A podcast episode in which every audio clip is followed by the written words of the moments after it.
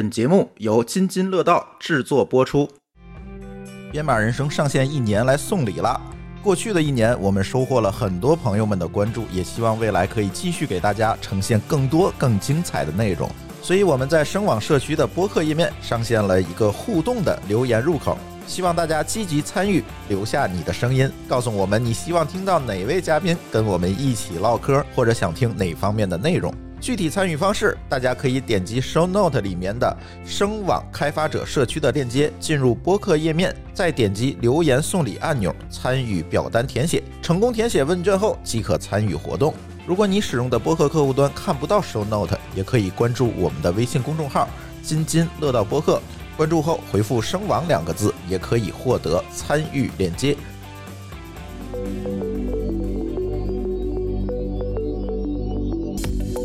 各位听友，大家好，欢迎收听最新一期的《编码人生》节目。本期也是《编码人生：关乎自由》系列专题的第一期，我们将会和大家聊一聊关于自由、关于生活方式的话题。那么今天呢，是关乎自由系列第一期，我们想和大家聊一个最近起来开始慢慢热的话题——独立开发者。今天这期节目呢，我们也邀请到了一个真正的独立开发者，希望他能给大家分享一下自己做独立开发的经验。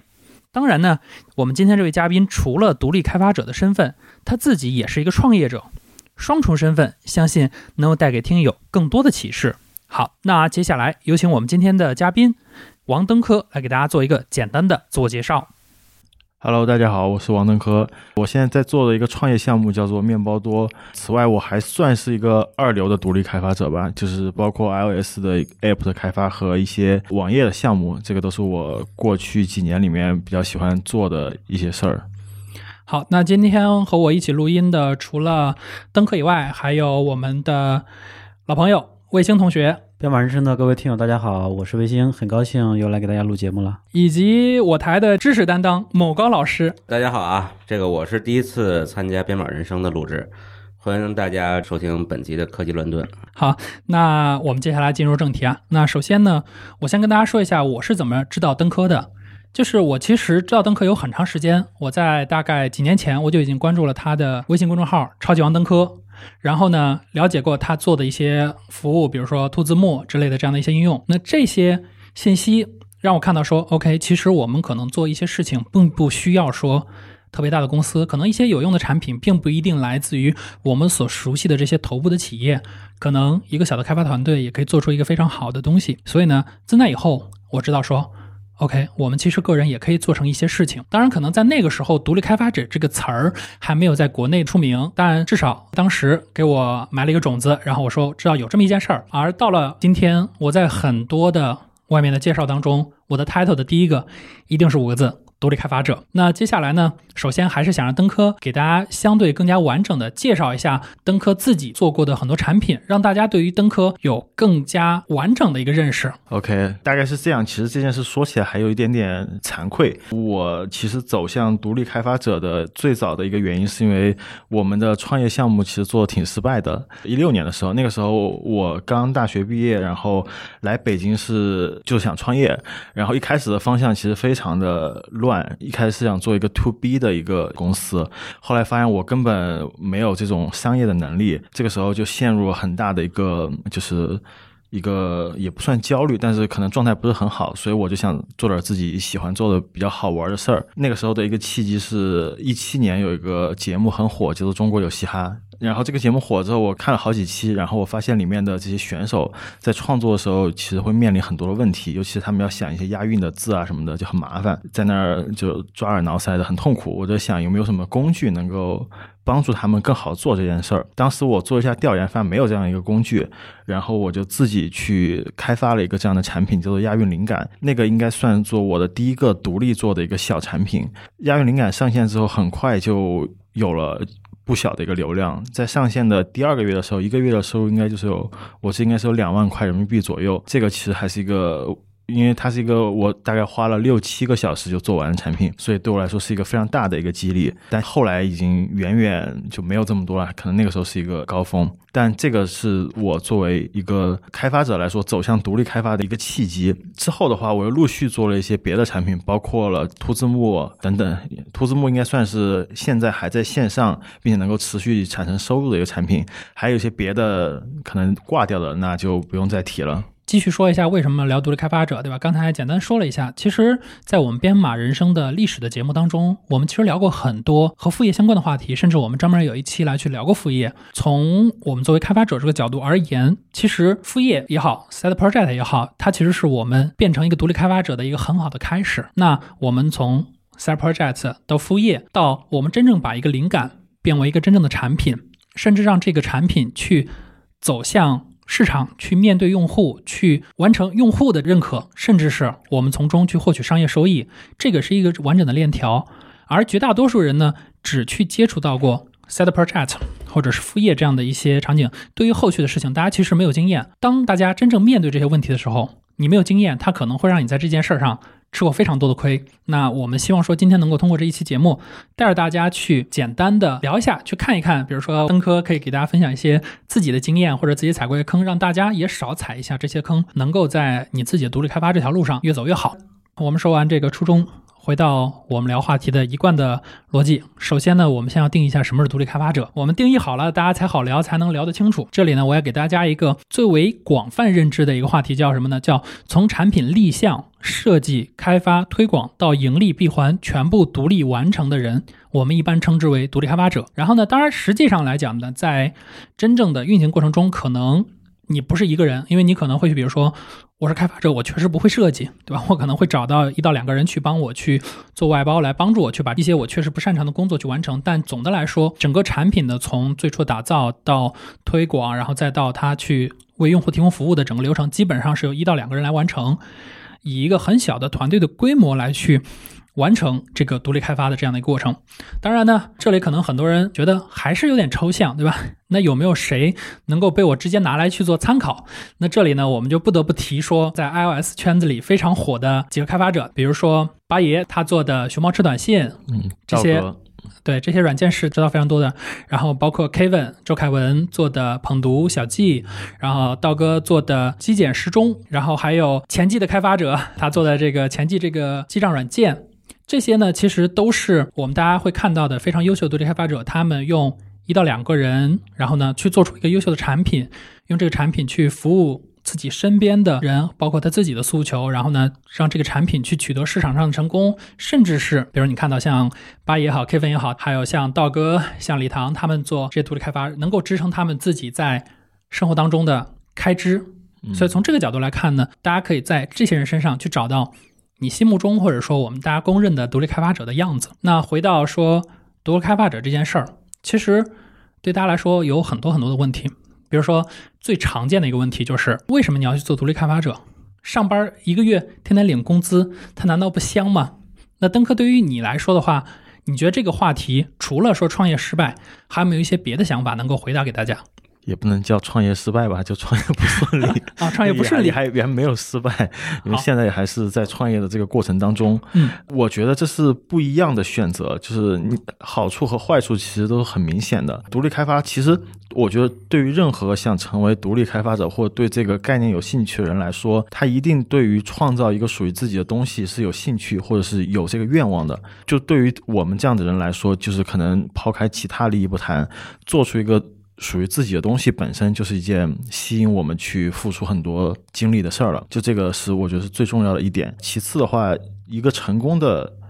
独立开发出来的产品，肯定是能够产生足够高的商业回报的，或者说这个财务上面的回报的。即便不是特别成功，那它可能也是能赚一些钱的。这个是我觉得比较务实的一方面。当然，它的不确定性也非常非常多，就是。可能百分之八十的独立开发者做出的产品，可能最终都是没有办法收回他在上面付出的成本的。这个是也是一定需要做权衡的。在其他方面，我觉得包括了可能你的社保或者一些和同事的这种社交关系等等，这些都是上班时候可以轻松获得，甚至你会不认为它是什么好处的事，就是因为它太过平常了。但是如果一旦你转入独立开发的状态的话，这些可能都会失去。那这个时候你可能会意识到他们还是挺重要的。我觉得邓哥刚才说这几点非常好，正好我也有一些想法或者是问题吧。因为某高老师是行业里比较资深的人，我首先想问第一问第一个问题就是某高老师，你觉得什么时候才开始出现了这种独立开发者的这个职业或者说这个工种吗？大概什么时候开始有的？之前我记得好像 Web 时代是没有的吧，对吧？很少。那时候叫站长，其实一样的。再往前叫铁匠，这个事儿从古代到现在就一直有。就是说，它本身就是一个，我们可以通俗的说，叫手艺人。嗯嗯手艺人试图摆脱这种企业，他想有自己的自主权。这个时候呢，就是手艺人啊，比如说我和登科的区别就是我不是手艺人，嗯或者我曾经是，但是现在早就忘光了，所以我没办法，我只能依托于一个组织而活着。而真正的手艺人呢，他会始终想跳出来。那天我在另外一个地方跟别人聊天，也是类似的问题，就是觉得手艺人都一般很少有危机感，嗯，而像我们这样的人特焦虑，是为什么呢？因为手艺人通常很少焦虑，是因为他觉得我随便干点什么，我就可以有口饭吃。有口饭吃。嗯，你想这个事儿在计算机发明之前其实就有嘛，嗯不管是独立的铁匠，还是独立的木匠，还是独立的开发者，我觉得这是一脉相承的事儿。嗯只不过我们的手艺人的工具和产出变成了程序，变成了计算机，所以我倒不觉得这是一个新生事物，只是说我们和那些人做的事儿不同，但是想的事情或者是我们想实现的目的是类似的。哦，我觉得还有一点就是，独立开发者为什么现在会比以前多的一个原因是，现在的基础设施或者说这个门槛其实是有降低的。嗯就很多年前，可能你要做一个互联网产品或者一个什么工具的话，其实你可能需要自己建机房，可能从网络开始，包括支付手段，包括各种东西，其实对于个人来说都是非常困难的。他一定需要大一点的组织才能去搞完这一整套东西。投入会比较大。对对对对嗯对对，门槛高嘛。就现在的话，尤其是做我们做客户端的开发，比如你做个 iOS app，做个安卓的 app，可能就是你一个人在家里面就闷头做几天，最终就能去上架，然后就能去收钱，就一整套很多东西都不用你操心了。这个我觉得是为什么现在独立开发者会更多的原因。对我们现在谁能想象，如果在十年之前，一两个人能做一个 Clubhouse，现在有了声网这样的服务，小白用多长时间？我记得我们标称的是七十二小时，但是你要扣掉睡觉时间，其实也就四十多个小时。对，而且这四十多小时你 coding 的时间其实也没有那么多，对吧？对啊，我还在赶路呢。写 Clubhouse 那天刚好我要回家，还要在飞机上，还要在路上。对对，小白做了一个极限挑战，就是他以一个独立开发者的身份嗯做了一个当时最火的 Clubhouse，这个可能很多听友都知道，但是其实呢，也是在声网的这种强大加持下的。嗯但是这个事儿，如果你推在十年以前，不可能的，这不可能，这可能要一个巨大的团队才能做出来。嗯，我还想到一个，就是疫情刚开始的时候，有一个微信的小程序叫那个疫情什么地图，就是显示你的周边确诊的那个人离你大概有多远一个距离的小程序，也是很快就上线了这。是少数派做的吗？有很多不是，不是个人做的，最早好像是一个个人开发者，华南那边就是那就是易矿。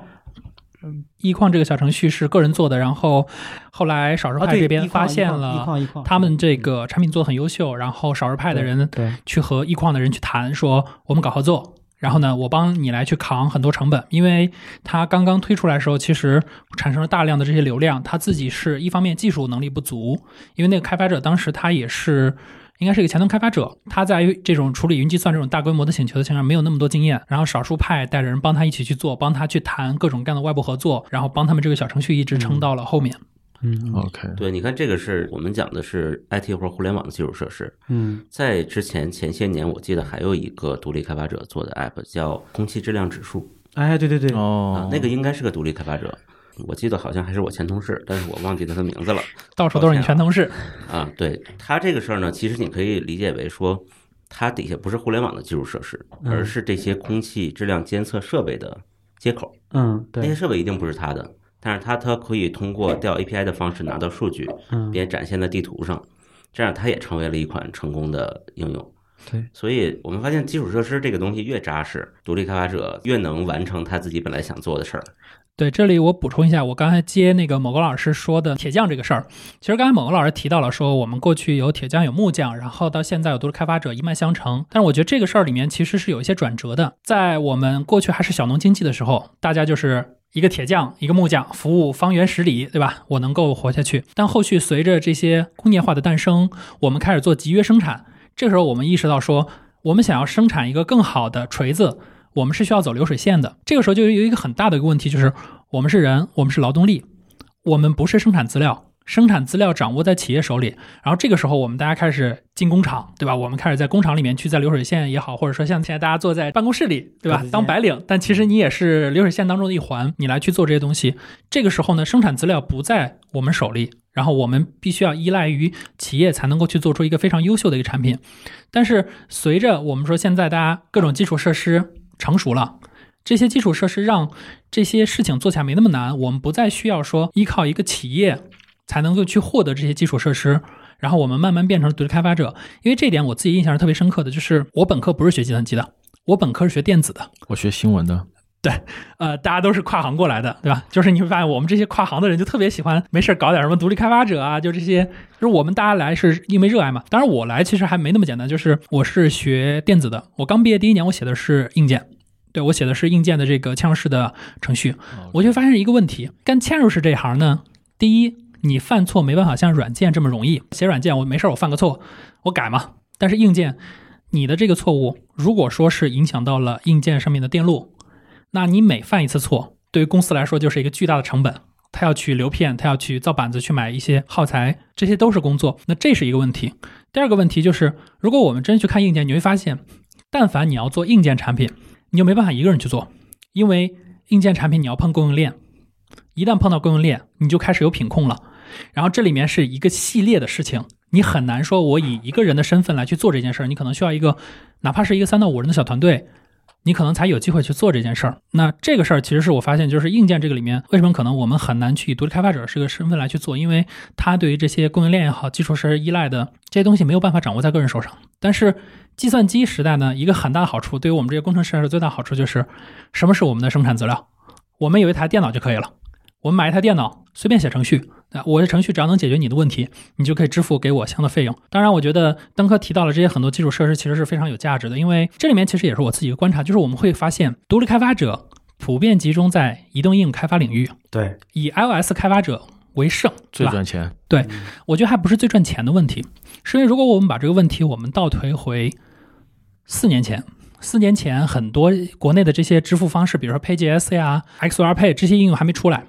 包括面包多那个时候也还没有出来。对对对，那个时候，开发者说想要收钱，只有一个办法，我要去注册一家公司，我自己去对接微信支付、支付宝。那如果除了这个，我还有什么路子？我开发 iOS 应用，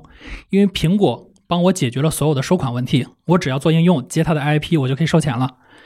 但是你除了 iOS 应用，其他应用没办法实现，因为你没办法收钱，我没办法收钱，我没办法获得商业回报。那我还是回公司上班吧。但是这些年，比如说支付各方面的基础设施逐渐成熟，很多个人能用的这些支付渠道也都逐渐开放出来。这里值得一提的是，登科的面包多也有一个支付渠道，就是如果你是创作者、优秀的开发者，他那边有一个面包多配的一个业务，也可以提供这样的支付的接入。呃，这这个业务其实是一个我们不算是很核心，而且主要目的是为我们的一些开发者朋友去做服务的。之前我们开放了一段时间，发现有很多滥用的，所以这个审核其实非常严格的，主要是为一些真正的就是优秀一点的这个独立开发者，他们有这个需求时候，我们去给他们提供一些这样的服务。对，这个时候你就会发现，不管是云计算的提供也好，还是这些支付基础设施的提供也好，让我们大家做这件事儿越来越容易了。我们能够做出来，我们能够收到钱，那唯一我们需要的就是找到一个问题，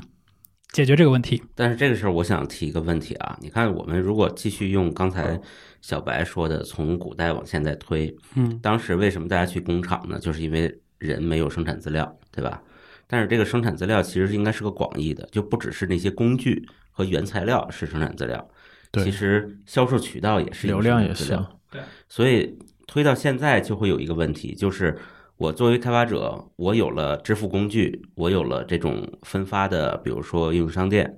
我有了这个各种云计算的基础设施，我可以让我程序跑起来，我还有一台电脑可以把这个代码写出来。但是呢，流量从哪儿来？我觉得这个问题其实是一个很有意思的问题，也是我最近一直在思考的，就是第一，流量这个东西到底是为什么去生存的，就是这个社交商业模式的问题。我一直在那个独立开发者群里面，我经常去讨论，我说对于很多可能正在工作的同学来说，当然我觉得这个可能也是我自己问题，就是我自己并不是一个常规的开发者，我做过产品，做过运营，做过研发。所以对于我来说，我看这个问题就是，我们可以去做依托于平台的流量的产品，我们可以让这个产品不断的去从平台上去拿流量，然后去做广告去赚钱，这是一条路。但是另外一条路是，就类似于我们之前说传统的铁匠，我做出一个好的锤子，我服务这一个人、这几个人，然后让他去慢慢的生长起来，这个其实是两条路。流量这个途径是一个很好的途径，因为它的成长会非常的迅速，因为你只要流量导进来，你就可以产生收益。那你所需要的唯一的就是看准一个好的时机，然后做事儿，类似于 Nest House，对吧？在当时那个时间节点，我做出这个产品，夹着这个风口，好，一夜，对吧？你就像猪一样，立马就被吹起来了。但是另外一类呢，就是我可能我做这个产品，我就是服务一个很小众的用户，我为这个用户产生价值，他支付一个他可接受的成本、价格，然后支付给我，然后通过这样的口碑去营销，去慢慢去传播起来。这块呢，其实就是我一直以来在思考，就是在我们过去的国内的很多的这种创业的叙事下，大家会认为增长是一个必要的选择，我们一定要去做增长，我一定要拿到更多的钱、更多的流量，让我的产品不断的去发展。但对于独立开发者来说，我们有没有必要去追求这个增长？我觉得这是一个值得讨论的问题。在我看来，可能是不是大家赚到一个合理的收益，我们不需要追求十倍、百倍的增长，我们保持一个正常的线性增长，就是可以接受的。就是我我理解小白你这个问题的意思是说，在你刚开始做独立开发者的时候，你到底是应该采取，比如说是去走这种推广硬，就我指的是那种通过去买流量的方式，对吧？或者是去通过一些切流量，从哪里地方去做推广，那种迅速的把用户积累进来这种方式去变现呢？还是说你就是做一个解决问题的 app，然后这个 app 让它的用户去自然来发现，自然来增长，对吧？啊不，这个的问题的核心点是你的商业模式到底是羊毛出在羊身上，还是羊毛出在狗身上？嗯如果你是羊毛出在羊身上，那只要羊会觉得说我帮你解决了问题，那你羊就支付你的羊毛给我嘛。嗯但是如果说是羊毛出在狗身上这种商业模式，那流量就会成为问题，对，因为付钱的人是广告商，但这些羊是我的商品。但你前面还有一个问题，羊毛出在羊身上的时候，你需要考虑的是，比如说你这个 app 你卖一块钱，跟你卖十块钱，你这个定价问题以及你的用户量能否支撑你来做这件事情。对如果你做这个事情，你的投入很巨大，但实际上的收益就达不到你的这个开支的话，其实这个事情也是难以持续的，对吧？对，所以说这里面就会有非常复杂的商业的问题，这也是为什么我今天想跟大家去聊这个话题原因。就是如果我们把一个问题限制在 side project 的环节，我可以在这个事情上投入很高的精力，能够让它呢最快的做出来。但是如果我们把这个问题划到商业上来去看，我们希望说大家能够依靠独立开发者这件事儿，能够最终我们不管说是独立也好，还是贴补家用也好，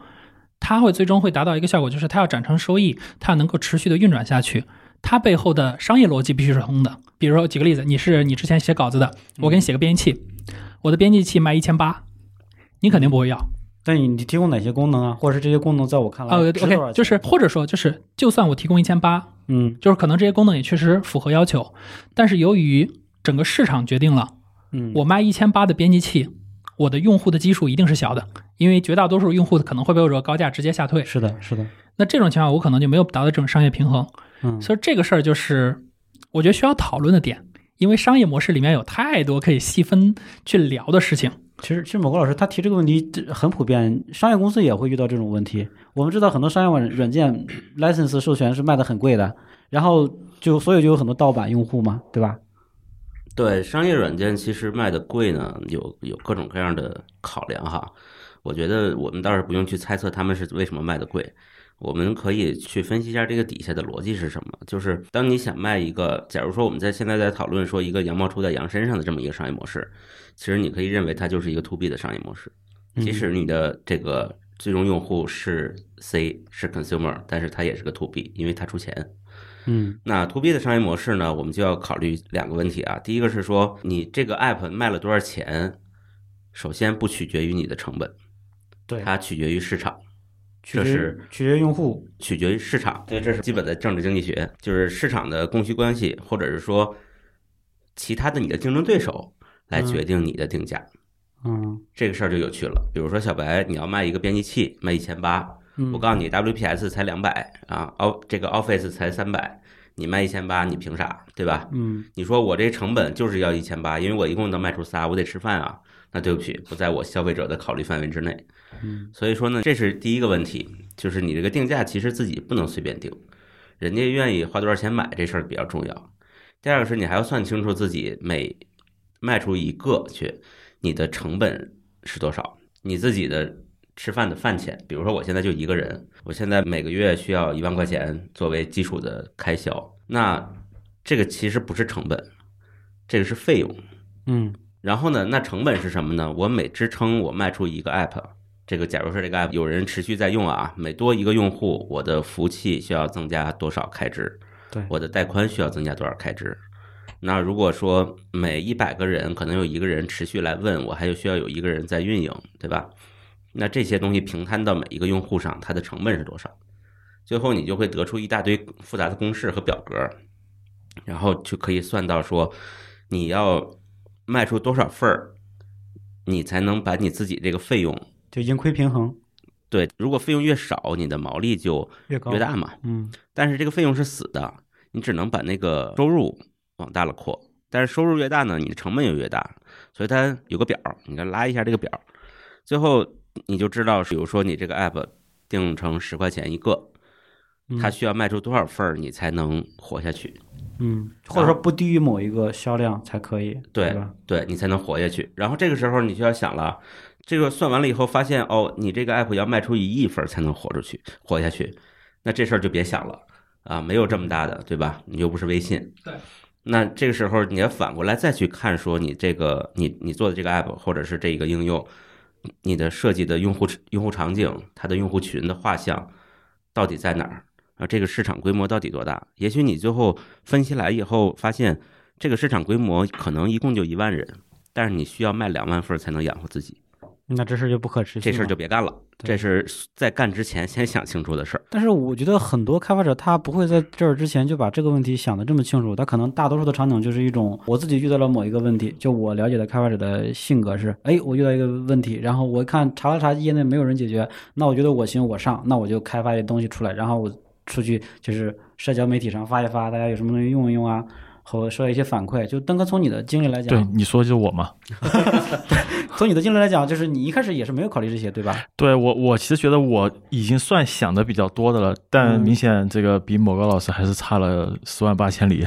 就在很多层次上，我觉得独立开发者嘛，其实就个体，他肯定不不会像公司一样去做那么精确的或者那么复杂的计算，可能就大概算一算说这个东西有没有需要，有人需要，我能不能做，我能做，并且嗯我觉得很重要一个事儿就是我做它的成本一定是可控的，嗯就不是说我需要花个三五年来做，我可能花一周、一个周末或者一两天的时间，或者当然可能会辛苦一点，但我就可以把它搞出来。那我觉得我不需要说它能养活我自己或怎么样，就有人需要且我能做，且成本可控。那我觉得这个事儿就值得去做的。那他赚多少钱算多呢？我觉得一千块钱一个月，我觉得其实如果你能够用六个小时、八个小时做一个产品出来，达到这样的成果，那这完全是一个非常不错的一个尝试。如果它能达到一万、两万的话，那我觉得就非常棒了。我觉得可能很少，或者对于我来说吧，我从来没有指望说我做一个东西，我就靠着它能够以后啥也不干了。我从来没有这样的想法。嗯就是我更多的考虑就是这个东西能真正解决一些问题，并且能够让我赚到一点钱，我觉得这个就就够了。那问你第二个问题，就是你对你上架一个 app 或者你做一个产品上来，你对它的定价你是怎么定的？就是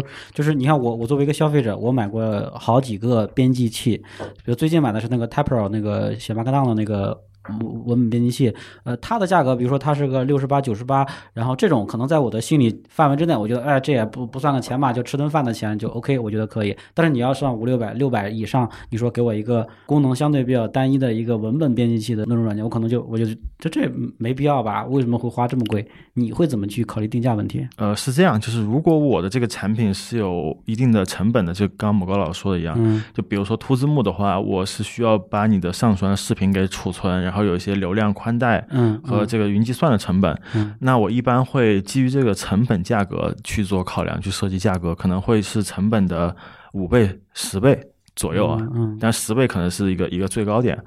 然后如果说是没有成本，比如说我刚刚上架那个 iOS app Bcode，它是一个后端服务的一个产品，它对它就没有任何的成本。那这样的话，其实定价我一般会参考一下市面上同类产品的价格，就是市场嘛，肯定要考虑，然后再拍脑袋随便定一个。对这个思路没问题，就是你看你参考了有成本的那种方式，你保证先把成本包住，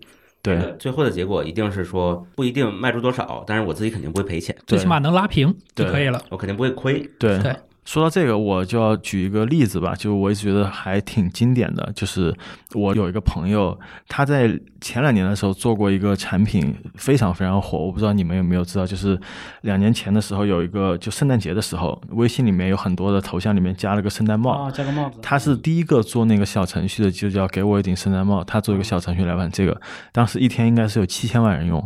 嗯，结果这个产品最后他赚了多少钱呢？你们猜一下？一天期间，对，一天大概是七千万人用。但我要声明一下，小程序里面没有放付费的，嗯，我觉得一天能有个一两千块钱吗？他亏了一万多。亏了一万多，对，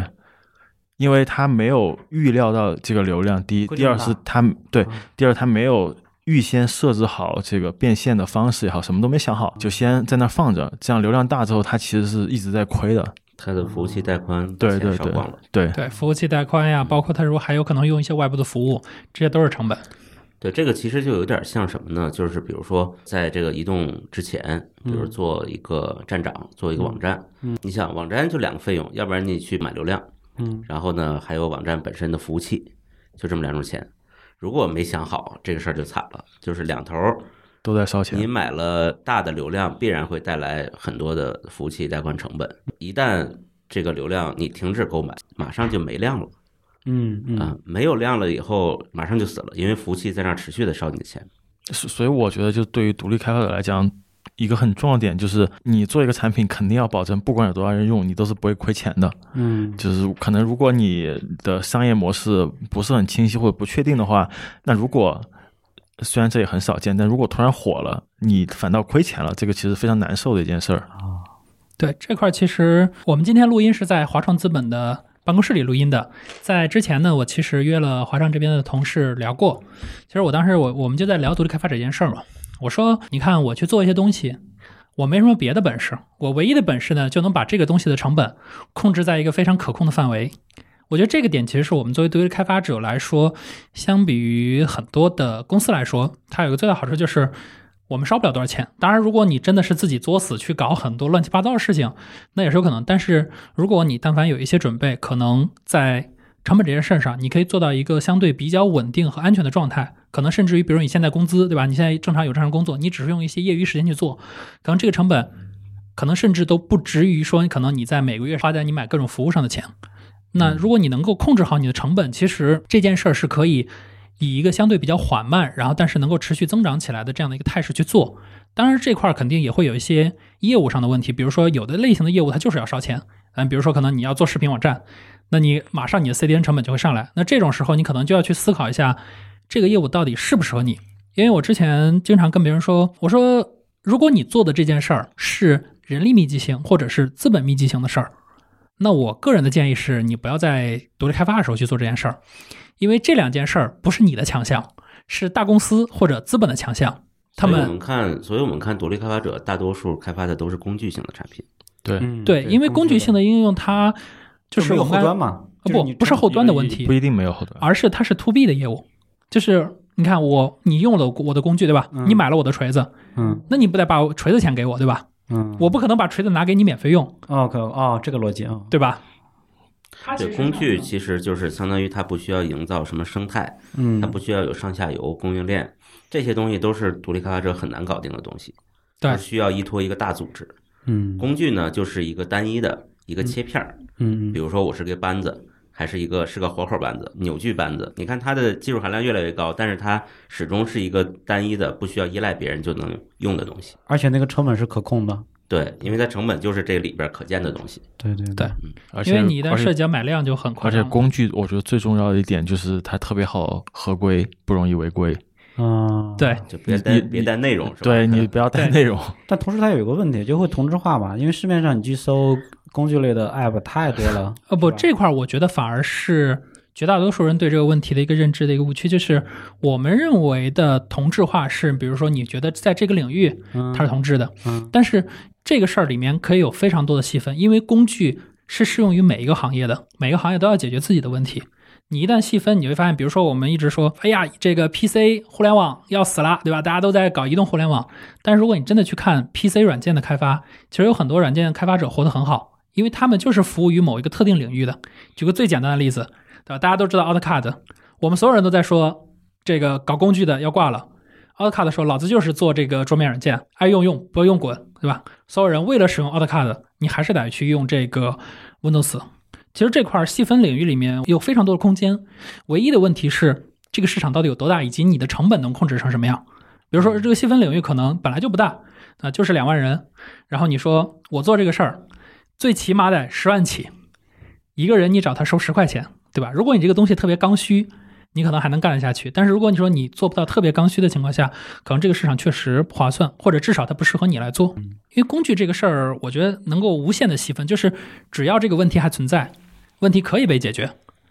它就还可以诞生出一个新的东西。唯一的问题就是你的商业回报怎么处理嘛。所以我觉得至少要做一个你自己需要的东西，这样嗯就算没人用，你自己还可以用嘛。对，我觉得这块儿其实也是我们很多但其实这是正是一个问题，怎么讲呢？因为我们自己作为独立开发者，我们是程序员，对我们需要的东西都是程序员需要的东西，但实际上世界上有百分之九十九的工具不是给程序员。不一定，就是你需要把，我觉得需要把需求给抽象出来。就很多程序员可能是开发商有很多这个行业的需求，但是比如说我做我我那个 iOS app，其实就是因为我生活上有很多需求，我当时就想记录一下，有一段时间会流鼻血比较频繁。然后我就想记录一下我每次流鼻血间隔了多久，就他能够以一种很直观的方式来看到，那我就做一个这样的产品。因为当时是我找了一下是没有找到特别合适的产品来记录的，我所以我就这是从我的这个需求出发来做。所以当时我想就是，假如没有人用，我自己肯定也能用的很深，是一个深度用户，那我觉得就可以试一试。啊，无非的成本就是自己花点时间嘛。对，但这个时间要不就是打游戏了，要不然就是写个东西。对对对，我之前还有张图，就是我一边写代码，然后一边玩大表哥，然后代码编译的时候我就放两枪，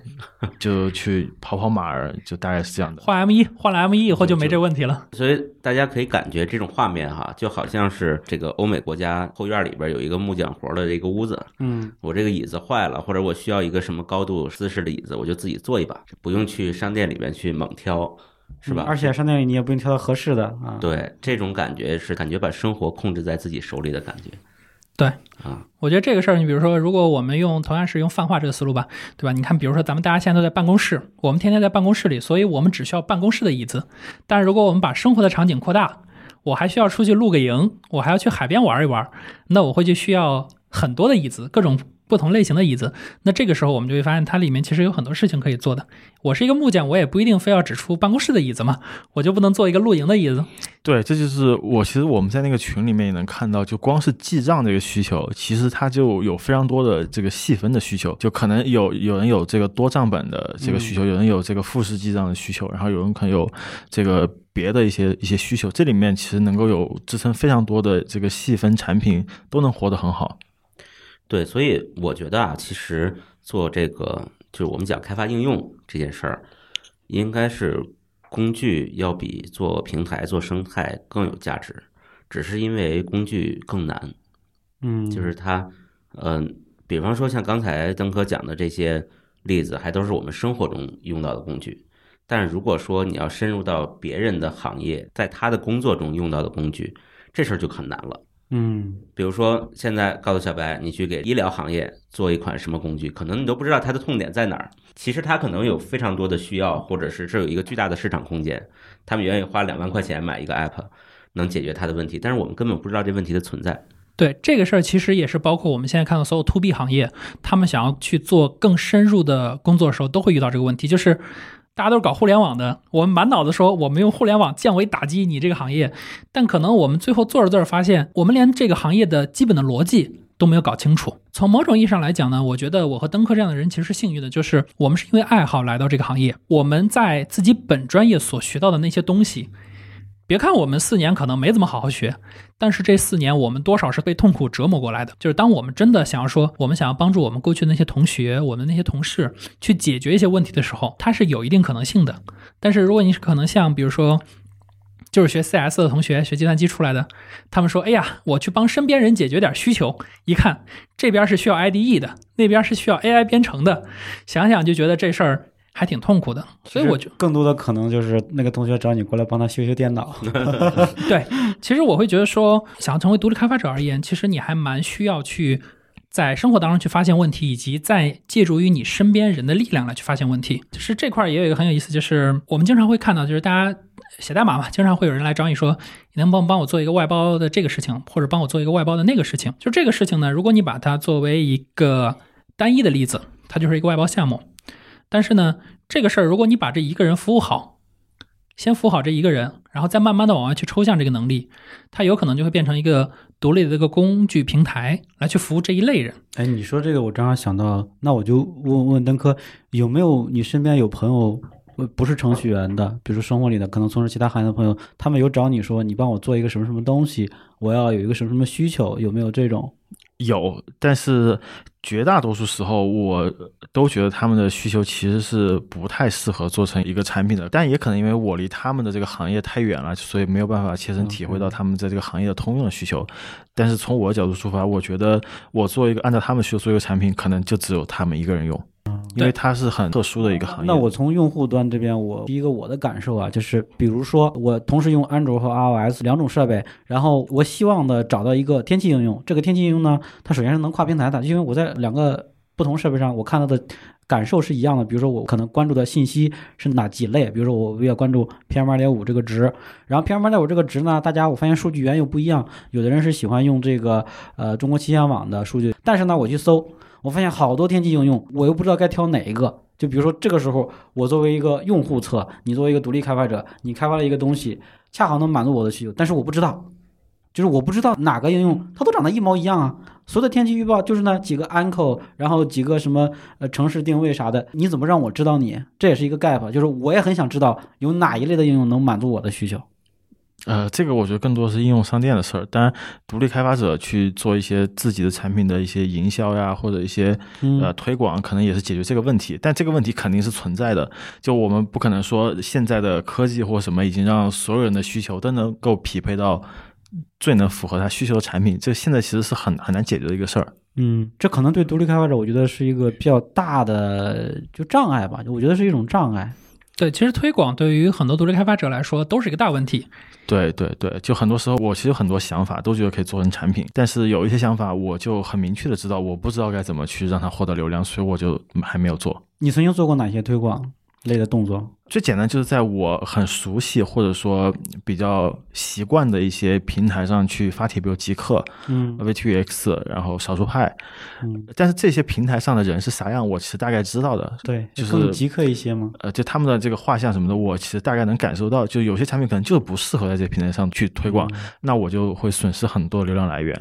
当然还有包括我自己的这个微博啊，然后公众号什么，这也可以去推一推，但是他们人群可能就更泛了。嗯，哎，本国老师有什么？这个事儿其实确实啊，因为我们这个话说都已经十年了啊，十年前在豌豆荚的时候做的就是解决这个问题啊。嗯这个豌豆荚有一个 slogan 叫做“发现更大更美好的世界”，嗯其实就是想帮助所有的用户去发现最合适的那个 app。就比如说，我们想找一个这种天气质量、空气质量的一个对 app，对，那它通过一些排序的方式，通过比如说这个豌豆荚设计奖这种专这种主题，来能通过人工啊、算法呀，帮你去更快的发现那个做最好的。因为确实长得都一样，对，但是呢，我们可以通过一些，比如说下载量啊、评论啊，甚至人工的选择呀，能把那个最好的放在前头，让你下载。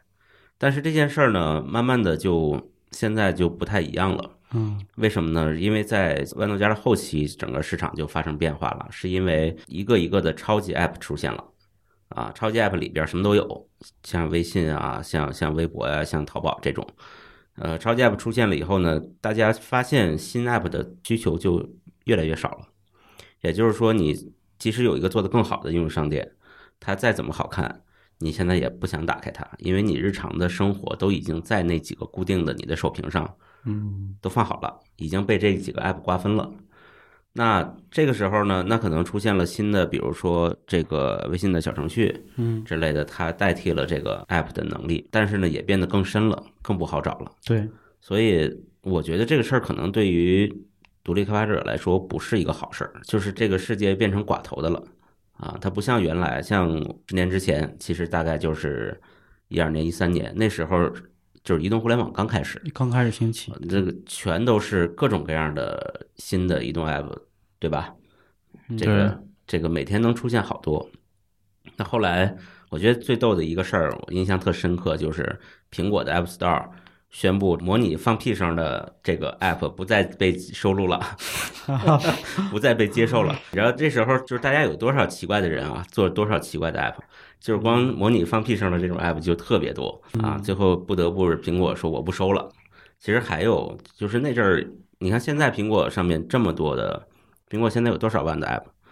不用，肯定是一个海量，我也不记得具体的数字。它应该是，我记得之前发布会还会说，嗯，但是你想那里边有多少死掉的，或者是从来没有发现人用的，对吧？嗯对对这些可能我我猜那上面可能有至少超过八九成都是独立开发者做的。嗯，对，其实就是前面说的，就是它这个生态足够好，所以让大家愿意去在这个生态以个人身份去做一些事情。那你说这个生态，我又想到了另外一个问题，是这样的，就是你发现所有的，或者也不是所有的吧，就绝大部分的独立开发者啊，在移动互联网时代，基本上都是 iOS 或者最多是 Mac 的开发者，呃，安卓的反而没有那么多。对，就刚才说过这个问题嘛，就是安卓的，包括支付，包括嗯它流程没打通，包括它自己的审核，就整个都是断的。嗯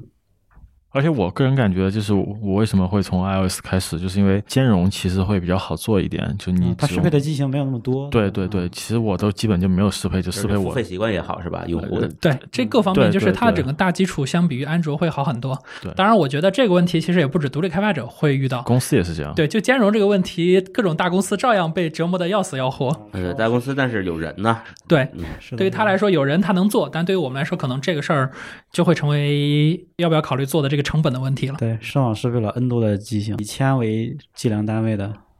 对，我觉得这个事儿就特别有意思，因为刚才在吃饭的时候，我还跟卫星我们在聊，就是他们公司为了要适配各种各样的机型，有因为大家这种公司都会有一个测试的机库嘛，就甚至有一些机库公司的库里是没有的，要找员工借，因为可能员工自己在用某一款机器，然后要经常在群里再找员工去借手机来测们过去。是这样的，我们过去是说，我们公司有一个所有测试机的列表，嗯你们谁买这个不在列表中的机器，公司就给补贴，很高补贴，哦就为了用这种方式来解决。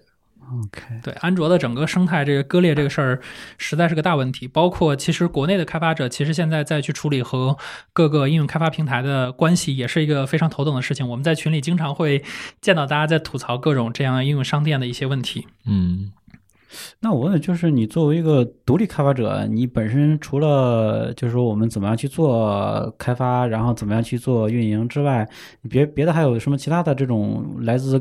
无无论是工作还是生活上有别的压力吗？或者有别的顾虑吗？没有。登科这块肯定是最烦的，对吧？他是没有任何顾虑的。但其实我见过很多的这种独立开发者，他们确实是有问题的。就比如说，举个例子，我跟登科我们有一些群嘛，然后有一个群，最近有一个哥们儿，他是三十岁了，然后辞职做独立开发，他做了一个小说的应用。然后最近他的日活可能就是七八十，他就开始焦虑，他就说我的这个东西，对吧？现在几十个日活，对吧？我我的钱还能够支撑我再支撑一年，但是一年后如果这个应用还不成功以后，那我该怎么办？嗯对，其实大家是会有这样的焦虑的，所以这也是为什么我一直去跟很多人去强调的，就是说，独立开发者这件事儿，你不需要从离职那一刻才开始做，其实里面很多事儿是可以前置的，嗯。包括甚至我不建议刚毕业的同学去做独立开发者，嗯。因为第一呢，你的能力没有到位，你能不能完成一个完整的商业应用，这可能都是一件事儿，对吧？第二呢，就是可能我们说独立开发者我做完一个新的应用，然后我要去做推广，最基础的冷启动的人脉，你可能都没有，这些问题都会成为说你这个应用没有办法很好的去找到它的用户。会是一个门槛儿，对吧？另外一个点呢，就是说，我一直说，独立开发者呢，我们说小了，他是一个一个人在搞一个事儿，对吧？说大了，他就是一个创业公司的 MVP，对吧？无非就是我们一个创业公司可能是有专门的产品，有专门的运营，有专门的各种各样的人，然后现在呢，你必须要一个人来做。那作为一个 MVP，就意味着相应的能力和基础的锻炼，你是需要去进行的，你需要花时间来去练习的。那这个练习呢，在你目前还在企业有工作的时候，用你的业余时间来去练习，来去跑一跑模拟盘，我觉得这个其实对于很多人来说是一个好事儿。特别是比如说像独立开发者，你去做的很多应用，它其实没有特别高的诉求，说我一定要每天发一个版本，我一定要每天一个迭代。你一周一个版本，对于绝大多数的独立开发的 App 绝对是足够了。那可能你可以在工作之余就开始去做一些这些事情，先去做一些准备。那么当你的独立开发的收入达到了某一个你自己画的线以后，嗯你再离职全职去做这件事儿，我觉得可能对于大家来说会是一个更安全的边界。如果说你辞职全职去做这件事儿，这就像之前那个很火的帖子嘛，然后可能会把自己放到一个很深的坑里面去。所以这块儿其实是我的一个观点。但是我这个是我是这么想的啊，那个帖子呢，我觉得它不是说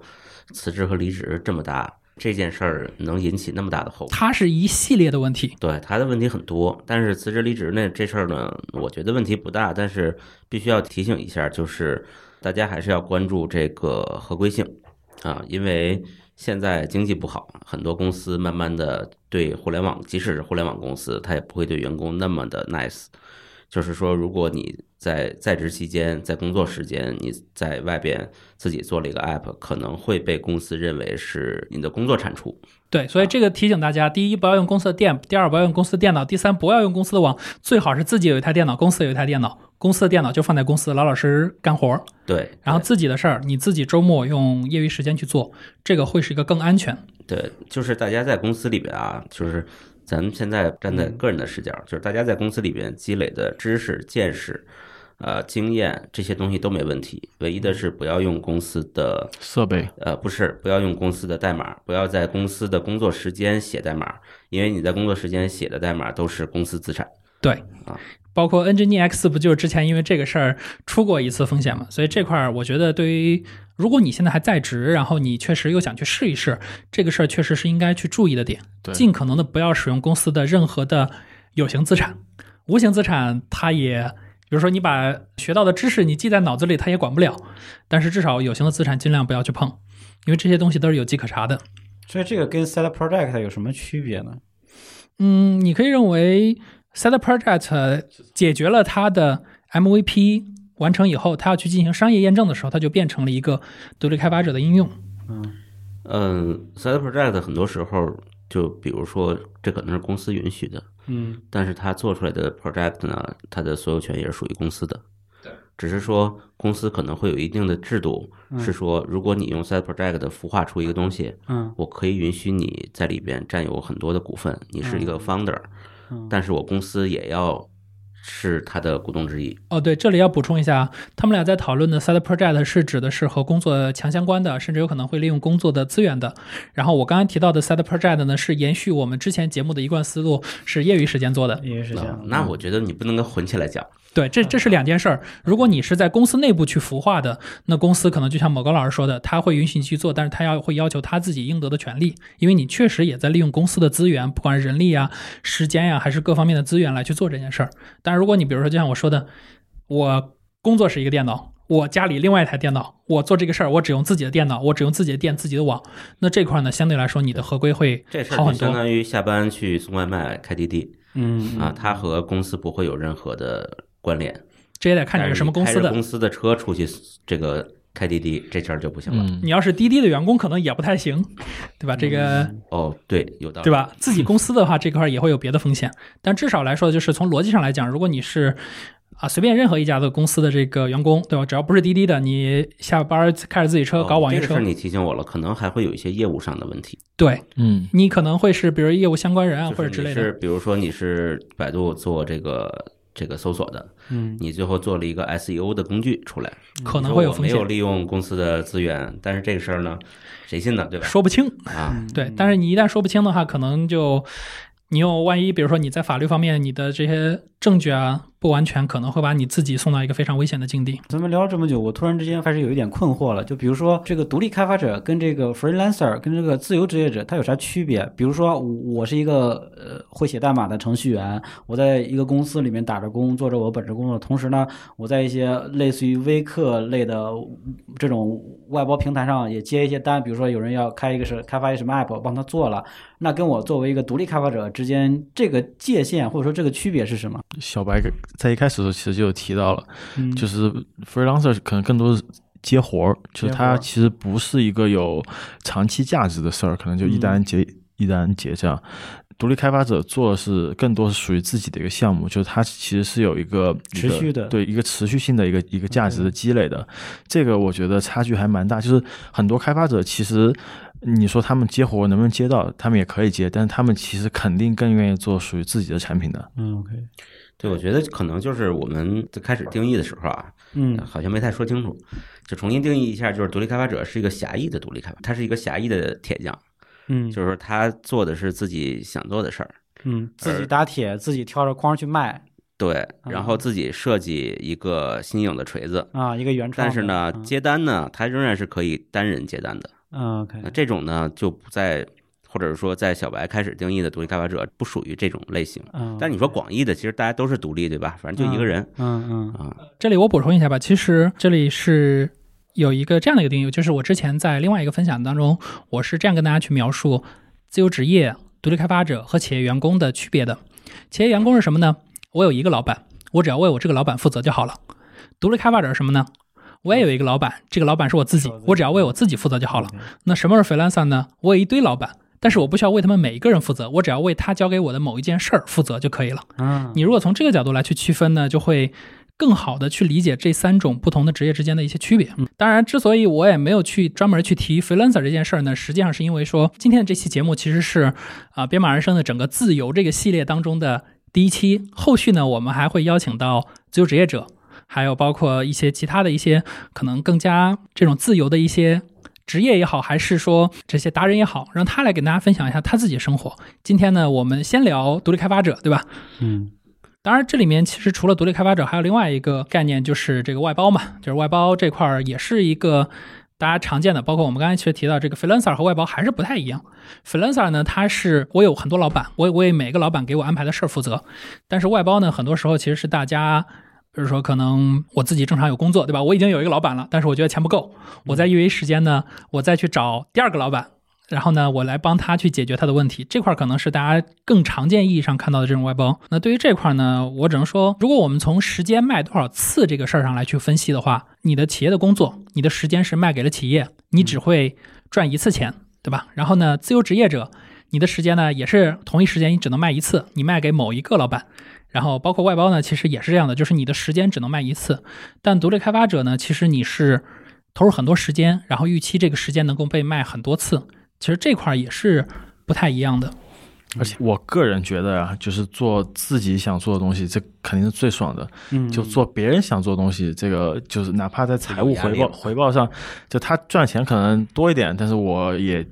不是倾向于那么想去做的就。会有一个内驱力，没有那个内驱力对。对对对对，挺痛苦的。其实做别人的事，给的多巴胺不一样嘛，这就是为什么我尽量不在工作当中写代码嘛。我害怕就是天天在工作上写代码，搞得我以后去写这种自己想做的代码的时候会有这种心理阴影。但当然钱给的特别多的除外。这个这个事儿肯定的。对，我觉得这其实是属于一个高级的手艺人和普通手艺人的差别。嗯嗯就是高级的手艺人，他已经高到一定程度了，就像做紫砂壶的那种老大爷，嗯，他确实不需要你接活儿。嗯但是普通的手艺人呢，我这没办法，嗯我没有到那个程度，我只能靠这个方式来养活自己。但是呢，我也有一点点自由，就是我不用伺候一个老板，啊，不用给他这个，不用给我定 KPI，嗯我只是做我的壶就行了嗯啊。所以接下来我们刚才聊了说这个怎么样作为就变成一个独立开发者，你你在一个本职工作之外，然后逐渐在自己的兴趣爱好点或者自己的需求方向上进行一点点的积累和尝试，最后你终于走上了啊，说今天我要自己给自己当老板了，我把老板给 fire 了，然后我自己做自己的老板，然后你就成为了一个独立的开发者啊，你有一个预期，并且短期之内你这个预期也是能达到盈亏平衡，甚至是盈利，能养活你自己。但是时间更长远的角度来看，怎么样把这个事情持续下去？是要把自己的规模做大呢，还是说有一个走上创业之路呢？就接下来怎么样去持续这件事情？我个人觉得，这个肯定根据具体的情况具体分析。嗯就有的产品它是可以做大的，嗯那如果再加上你有这样的一个雄心壮志的话，我觉得你是可以走上创业或者说做的很大规模这条路的。有的产品它可能天生的它的规模，就比如说我一七年做那个押韵灵感，就押韵这个其实是一个挺小的需求，我觉得现在就是能用上的基本都用上了，其实它的规模就不会太大。那这个时候你保持它的规模。就行了，可能后面投入的时间精力会非常少，但它会成为一个源源不断的自动的现金的一个机器。虽然现金可能不会太多，但是那也是一个机器。我觉得这个也挺好的。更多的时间你可以继续探索新的东西。反正对我来说，这是我一个幸福感的来源吧。就去探索新的东西，做新的尝试。如果你有幸或者说有这样的运气，能够找到一个特别棒的一个事儿，这个事儿它不仅具有规模，而且让你很有价值感，你也能够把它做得很大。那在投身到这个事情上来，我觉得这个是顺理成章，而且非常爽的一件事儿。嗯，就比如说我现在作为一个独立开发者，我开发了一个 app，然后这个 app 它的营收呃可能只是达到我预期，可能我以后的对生活的开支也会在增加嘛。它现在满足，但后来不满足了。我理想的状态应该是要么我把这个 app 的这个用户群体扩大，要么就是我再开发一个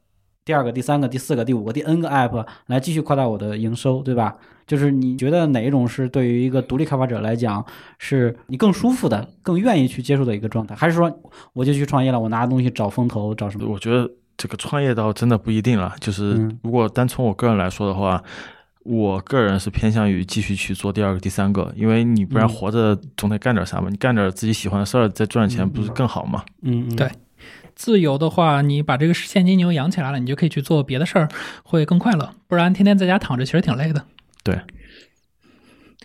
OK，那我们接下来呢，聊了这么多，对吧？我们把很多的过去踩的一些坑，其实也跟大家分享。但是呢，说句实话，独立开发者这件事儿吧，我也不指望咱们能在一期节目里聊完，因为这个事儿呢，还是我刚才那个观点。往小了说呢，你这是个独立开发者；往大了说呢，你就只是一个只有一个人的创业公司而已。这里面有太多的事情了，创业的书出了那么多本，都没能把这件事儿讲清楚。我也不指望在这一期节目当中讲清楚，但至少呢，我们今天可以给大家一些建议。那这些建议可能不能够帮助你一定成功，但是我觉得这些建议可能至少能够不会让你死得太惨。那这块儿的话，登科有没有什么建议给到大家？我觉得首先第一个就是要注意合规，因为这个是我们自己踩过教训嘛。嗯所以说，如果说做内容方向或者社区啊这些东西，我觉得作为独立开发者一定要谨慎。做其他的方向也一定要在其他都好说，就你可能就算不赚钱什么，我觉得一定别付出太高的这个法律或政策的风险，嗯，这个是最重要的一件事。第二个，我觉得是尽量在做之前想好商业模式，就它是靠广告赚钱，还是说直接向用户收费，还是别的什么方式，嗯并且把这个商业模式在第一个版本最好就能集成在这个产品里面。就是验证一下。对对，一个是验证，第二个是如果真的你运气特别好，你突然来了一波流量，这样的话你可能不会损失，甚至还能赚一点。嗯然后第三个就是，我个人觉得最好能够在做之前想好流量从哪儿来这个问题，嗯。包括这个产品是你你自己有的流量渠道就特别符合这个产品的用户，还是说你有一些固定的流量渠道，还是说这个产品里面有自然的增长模型，这个一定要想好，不然你做出来一个东西之后，不知道流量从哪儿来，这个其实很尴尬的一件事儿，就你花了很多功夫、很多心思做的东西，最后一天五个人下载，这个真的太难受了，所以不如在做之前就先把这个问题想好。那么高老师呢？我的建议是这样的啊，就是正好小白刚才也说到了，我们这个独立开发者是一个叫创业公司的 MVP，就 MVP 就是最小可用的一个创业公司。正好也沿着刚才登科的话讲呢，就是我们大家可以在自己在想做独立开发者之前，或者是已经开始做了的时候，去思考一下，说一个公司里边都有什么角色？一个公司里边除了你可以很爽的自己又当老板又当员工以外，比如说一个技术公司、互联网公司里边还有几个很重要的角色，其中之一呢就是市场部或者是 BD。那这个就是刚才邓科说的，你自己要成为市场部和 BD，他们干嘛呢？知道怎么去推广你的产品，知道你的流量从哪儿来。还有一个特别重要的，像比如说像 HR、IT 啊。呃，行政啊，你可以不管，因为我只有一个人，我不用再招人。但是还有一个很重要的就是财务，这可能很多人都会忽视的，就是说你也要自己成为这个公司的财务的负责人，你这一人公司，对吧？那这里边呢，其实对于大多数的做技术的这个朋友来讲呢，可能接触的都略少，嗯因为就是感觉这个行业隔得比较远嘛。但是这个地方其实就很容易出问题，这也是我们刚开始在说。算那些账啊之类的事情，当然这里边还有个法务啊。其实刚才这个登科也提到了，说合规，其实法务的事儿也想了，就是我再补充一个，大家要把自己也变成一个财务的负责人，自己是一个会计。这个里边还涉及到说，比如说你这个有了收入了，过两天被税务局找上门，都有很多可能潜在的风险。我来说一下我的一些个人感悟吧，因为我作为一个用户，我从用户侧这边来讲，我觉得有有两三个点需要注意。第一个点呢是不要低估这个独立开发的这个难度。这个难度指的是什么意思呢？就是不是说你你把它 coding 写出来这个难度，就是包括好多方面，就比如说你这个 app 怎么设计，你设计出来的它的无论是 UI、UE 啊，对于一个用户来讲，他是否喜欢，就是能很大程度上就是临门一脚嘛。你这第一步就是其实是很难的，尤其是美工设计这边。然后第二个呢，就是我觉得是一些基础设施的成本，就是你看很多国内的云厂商，他一个新用户过来注册啊、前三年非常非常便宜的云主机的价格，带宽什么的卖给你，对吧？但是到第三年之后，你在续费的时候，那个价格 biu 一下子，它会涨得非常非常的高，所以这也是一个不容忽视的点。再有就是推广跟运营吧，因为这两个在我看来是所有的独立开发者做的不太好的地方。就是我是一个用户，我每次找一个什么 app，找一个什么类的需求，我去搜东西的时候，我会搜好久。比如说我在搜索引擎里搜，然后我在这个少数派啊，然后什么什么值得买啊，什么类似于这种各种这种评测的类评测的这种渠道上去搜啊。除此之外，我还会在各个平台的 App Store 里面去搜。所以这个从运营推广，你怎么让用户知道你，这也是非常非常难的一个点，因为你不知道用户想找的那个东西。在哪？就是用户不知道他想找的东西在哪个地方，然后你也不知道你的用户在哪里。最后就是第二点，我觉得是不要高估它的收益。就很多人觉得我我作为一个独立开发者，我可能今天炒了老板，明天就财务自由了。什么我今年干三年，明年我就什么去了哪哪哪旅游了，什么马尔代夫之类的。这个也是很多人的一个就是过于乐观的一个想象嘛。最后就是第三点，我个人的看法就是，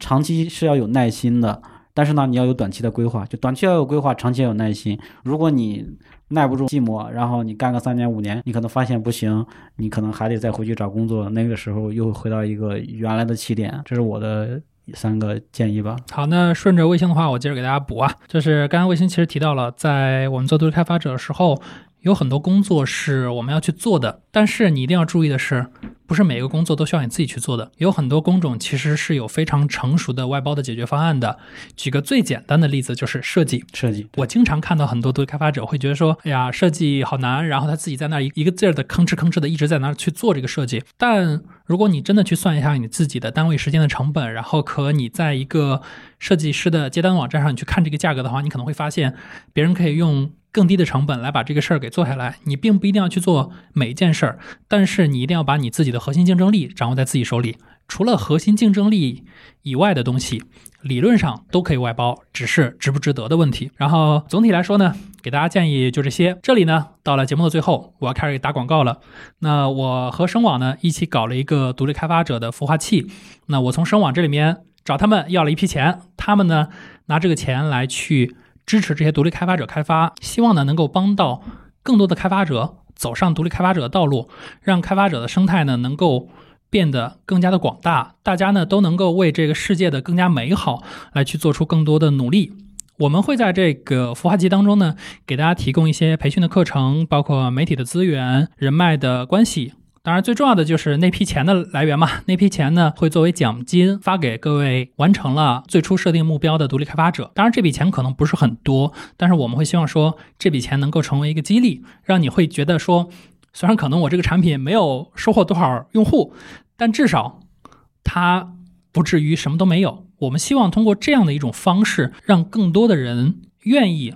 来尝试独立开发者这件事儿。因为不论是我们前面说的基础设施也好，还是生态的变化也好，它其实依赖于更多的独立开发者出现，让这个事儿越来越多人去做。才能够去逐步的推荐上游和下游，去更好的让这个生态能够去落地。所以说呢，我们会做这么一件事儿，来去帮助大家能够更好的走上独立开发者这个道路。当然呢，我们也很遗憾，就是这笔钱呢也确实不多，所以我们也很难去服务所有人。这里呢，大家如果对于这个孵化器感兴趣，可以访问 nglab 点 io 这个网站。那我们会在这个网站上放置一个报名问卷。那你可以把你的信息填在这个报名文件当中，我们经过筛选以后呢，我们会联系你，并且呢和你去对接剩下的事情。当然，我们在这个孵化器当中给大家提供的课程，我们也会像创业这个领域当中的先辈 YC 一样，我们会把我们整个培训的所有的内容都放在 nglab 点 io 这个网站上，供大家去学习。可能你拿不到这笔奖金的激励，可能你用不了这个人脉也好，各方面的资源，但我们希望至少我们沉淀下来的这些内容，能够帮助你在困惑的时候解决你的问题。好了，那。我的广告打完了，那我们今天的这个录音呢，到这里时间也差不多了。感谢大家时间，也感谢登科和某高老师能够在周末时间来陪我们一起来唠唠嗑。好，那我们今天这期节目到这里就结束，大家拜拜，拜拜，拜拜。哎，各位编码人的小伙伴们，咱们下期节目见。感谢您收听本期节目。本期播客节目由津津乐道制作播出。您也可以在我们的官网 d a o 点 f m 找到我们的更多内容作品。如果您喜欢我们的节目，欢迎在微信、微博、朋友圈等社交媒体转发分享。您的分享对我们而言十分重要。如果您希望与我们互动，可以关注我们的微信公众号“津津乐道播客”，天津的津，欢乐的乐，道路的道。在关注后按提示操作即可加入我们的听友社群。